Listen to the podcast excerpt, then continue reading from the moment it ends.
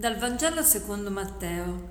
In quel tempo Gesù si mise a rimproverare le città nelle quali era avvenuta la maggior parte dei suoi prodigi, perché non si erano convertite. Guai a te, Corazin, guai a te, Bezzaida, perché se a Tiro e a Sidone fossero avvenuti i prodigi che sono, ci sono stati in mezzo a voi, Già da tempo esse, vestite di sacco e cosparse di cenere, si sarebbero convertite. Ebbene io vi dico, nel giorno del giudizio, Tiro e Sidone saranno trattate meno duramente di voi. E tu, Cafarnalo, sarai forse innalzata fino al cielo? Fino agli inferi precipiterai, perché se a Sodoma fossero avvenuti i prodigi che, sono, che ci sono stati in mezzo a te, oggi essa esisterebbe ancora Ebbene io vi dico, nel giorno del giudizio, la terra di Sodoma sarà trattata meno duramente di te. Gesù predica lungo il mare di Galilea, attorno alle città di Cafarnao, di Bethsaida, di Corazim. Ebbene, in questo spazio così, diciamo, anche ridotto, lui ha fatto la maggior parte dei suoi miracoli e dei suoi discorsi. E, eppure eh, ha potuto constatare che la gente di quelle città non ha voluto accettare il, messa- il suo messaggio.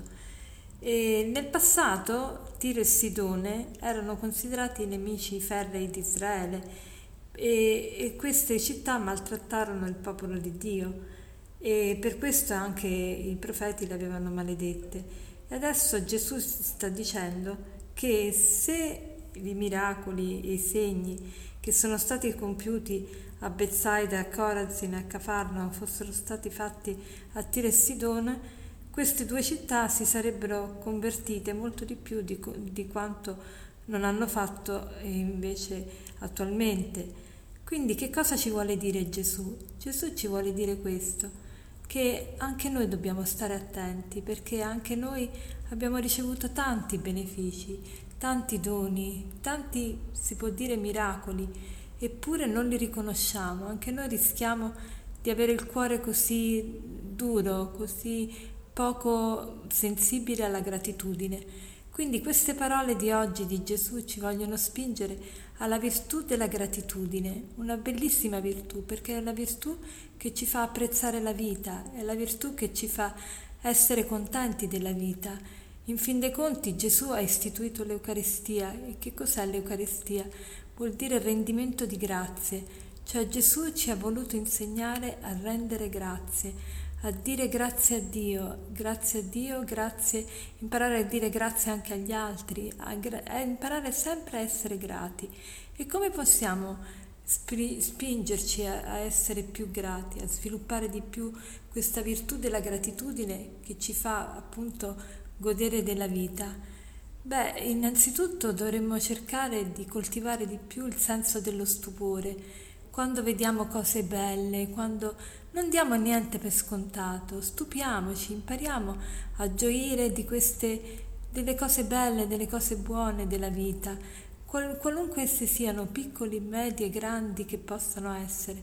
E poi impariamo anche a esprimere questa gratitudine, sia tra di noi sia a Dio ogni volta che ci alziamo la mattina, saper, saper ringraziare Dio per tante cose. Ognuno può trovare ogni giorno, anche nel mezzo di una vita fatta di sacrifici e anche magari pesante, può sempre trovare una motivazione per cui vale la pena vivere e ringraziare.